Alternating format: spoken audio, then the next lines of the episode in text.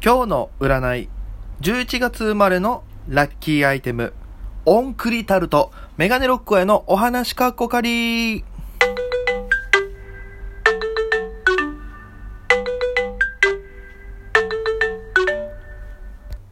さあ、ということで、えー今日も始まりました、メガネロック親のお話かっこかり、えー私、ピン芸人メガネロック親がお話ししていく、えー番組でございます。さあ、えー前回はですね、えー毎年夏に開催されている高校生のおお笑いの大会、笑顔甲子園というものについて、えーお話しさせていただきましたが、あのね、やっぱすごい思い出深い大会で、まだね、ちゃんと話しきれてないとことか、説明できてないとこがあったんで、ちょっとね、今日はその引き続き、笑顔甲子園のお話をさせていただければなと思います。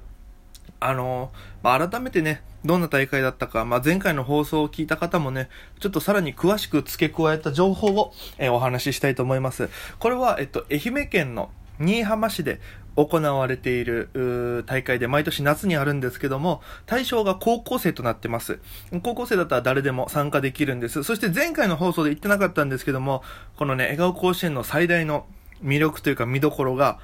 あもうジャンルを問わないんですよ。ね？あの、高校生の漫才の大会とかありますよ。ハイスクール漫才っていう。ただこの笑顔甲子園は漫才あり、コントあり、ピン芸あり、モノマネあり、落語あり、何でもありなんですよ。ね？そんな大会ってなかなかないんですよね。で、ちゃんとね、あの制限時間みたいなネタ時間は、あの、ちゃんと振り分けられてて、漫才とかコントだったら多分3、4、4分だったかな ?3 分ぐらいで、えーネタやってください、漫才コント。で、落語は10分っていう、ちゃんとそれぞれの、あのやりやすい時間をね、設けてくれて、で、それを一つの大会で、ね、勝負つけさせてくれるっていう、やっぱこのやつはね、みんなが平等な状態で戦えるっていうのは、まあ、いろんな個人差はあると思いますけど、すごく僕はフラットな平等な感じで戦えるなって思いまして、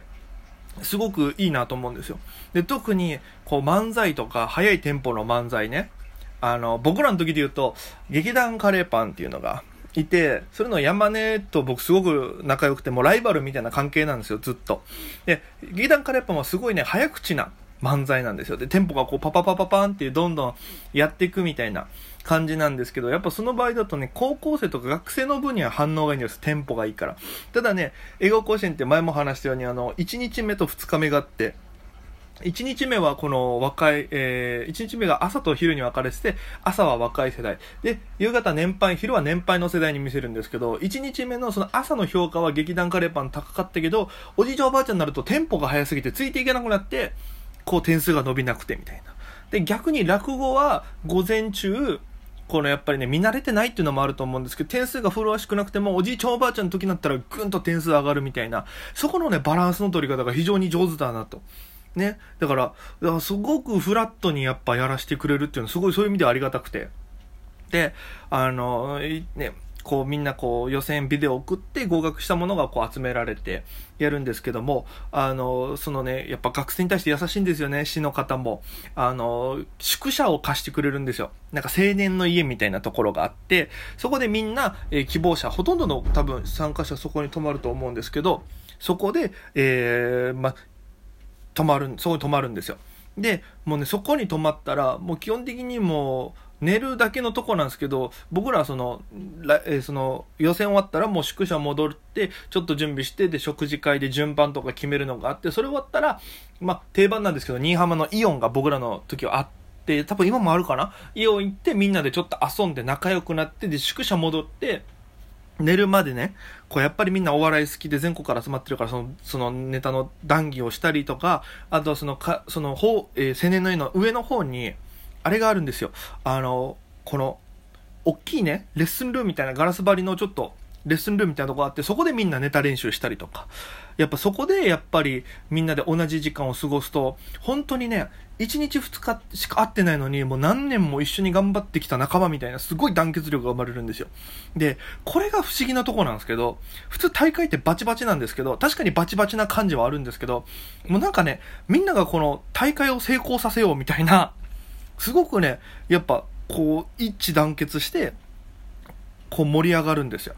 で、本当にこの大きいレッスンルームで練習してる時とかは、え僕ら1回目出た時は普通に練習するだけだったんですけども、2回目以降僕とか、えー、やっぱ審査員で、えー、参加させて、あ、2回目までは出場者なんですよ。優勝させていただいた翌年に審査員で呼んでいただけるんですね。その審査員で呼んでいただいた際に、えっと、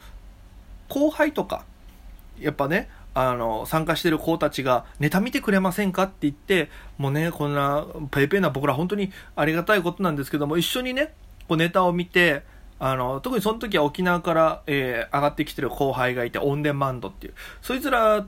が上がってきた時は、1日目終わって2日目にどうやったらいいですかねみたいな1、1回目でやっぱ反応がやっぱ違うので、ね、お客さんが違うと。で、2日目はそれが混ざり合った一般のね、全年代を対象にするので、どういう感じがいいんですかねみたいな感じの言われるんで、やっぱこういうのがいいよっていうネタの修正の方向を一緒に考えてあげたりとか、もうちょっとこうした方がいいんじゃないとかっていう、ちょっとそういうのも、えー、一緒にお話できたりして、またそこでね、あの、OB としての関わり合い方とかも、すごく大事になってくる。だから参加する側でも楽しいし、で、OB になって、でまた僕らでしかできない立場もちゃんとある大会ってなかなかないなと思って。で、やっぱそういうのがね、いいなと思って。で、これが、あと、4回目参加させてもらった時は、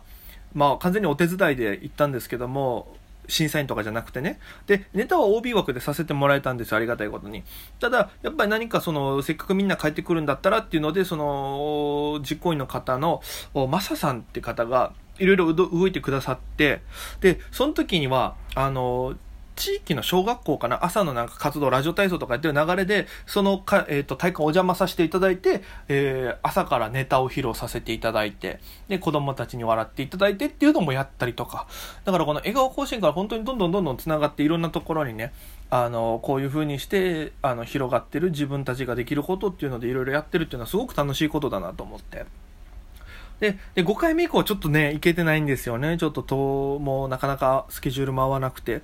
だな沖縄だとね、あの毎年夏にお笑いバイアスロンっていう、まあ、大会があって、それの日程とかぶっちゃってて、毎年予選を受けてたんで、お笑いバイアスロンの。で、もし決勝行ったらその日が笑顔甲子園とかぶってて、みたいなところがあったんで、なかなかね、やっぱ行けなくてっていうのがあったんですけども、で、今年はもう東京に来て、それもね、出ないので、あの、行けるかなと思った先に、今回コロナの影響で中止ってなってしまいまして、で本当にね、あのー、悔しいところではあるんですけども、やっぱその、2回目出た時の優勝はやっぱり、すごい思い出深いんですよね。1回目漫才で出て、で、その時にそのライバルの山根たち劇団カレーパンがいいとこまで行って、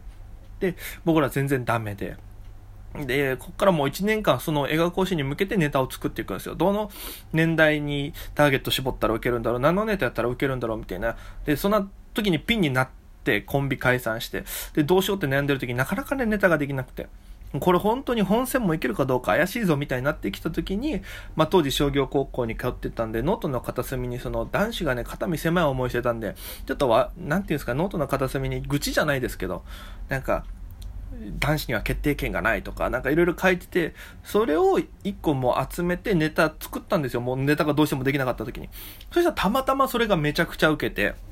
で、事務所ライブでもいいとこまで行ったんで、よし、これをちょっとやり続けようっていうので、もうそれが2月3月にできてからもう7月に大会なんで、もうその間ずっとそのネタしかやらなかったんです。出るライブ、出るライブ。で、どんどん量出して、で、フリップネタだったんで、あの、100均で売ってる紙から大きい厚紙に変えて、で、また見やすいように大きいサイズに自分でなんか切ってとかっていういろいろ工夫をやって写真とかも入れたりして、で、本戦行かしていただいて、で、えー、もう本当にね、多分あの時の受け量を超えたまだ受けを味わってないかもしれないですね、芸人人生で。すごく気持ちよくて、なんかね、ネタの2日目の途中で拍手笑いが来たんですよ。で、その時にもなんかね、気持ちよくなりすぎて、そっからの記憶ないんですよね。で、記憶ないから自分がその後受けたかどうかも覚えてないんですよ。で、気づいたらもう楽屋に戻ってて、あ、終わってたみたいな感じで。で、周りからの人に聞いたら多分あれは行ったんじゃないみたいな感じで言ってもらえて、でも僕は記憶がないから、本当に。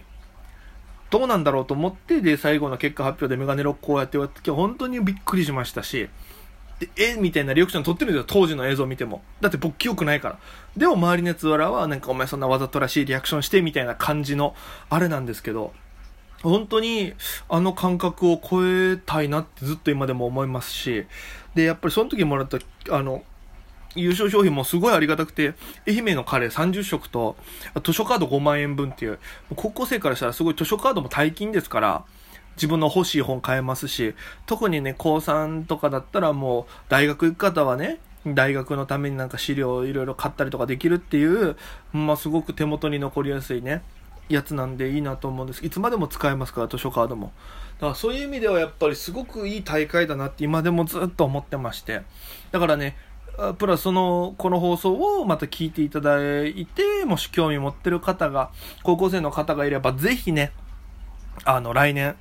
さっきね、あの、ツイッターの方にも映画甲子園の公式のアカウントさんからね、久しぶりに連絡来まして、あの、ラジオ聞きましたよっていうので、で、本当にありがたい。こういう風にしてね、いつまでもこう、繋がっていられる大会っていうのもなかなかね、珍しいと思うんで、ぜひね、あの、来年開催されましたら僕もぜひ行きますし、で、ぜひ、えー、まだ高2高1の方チャンスありますから、ぜひそこに照準向けていただいて。で、高3の方は、なんかまた別でネタ動画撮ってたら送、送れば、えー、またコンテストじゃないですけど参加できるみたいな、そういうのもやってるみたいなんで、興味ある方はぜひね、笑顔甲子園で検索してみてください。まだできないならできないなりでいろいろまたね、試行錯誤してやってると思うんで、はい、ぜひ皆様、ひと夏の思い出に笑顔甲子園参加してみてくださいということでございまして、えー、第16回目、笑顔甲子園の思い出の編でございました。本当にね、あの、すごい思い出深い大会なんで、えまたいつかね、また、あ帰った際にはその愛媛県のね、笑顔甲子園の関わってくれた人たちとこのラジオを撮れればなと思っております。そして、今でもトロフィーは大事に家に飾ってます。これをね、トロフィー磨く時だけが今一番楽しいかもしれないですね、自粛期間中。はい、というわけでお届けしてまいりました。メガネロックのお話かっこかり。また明日も聞いてください。それでは皆様、また今夜。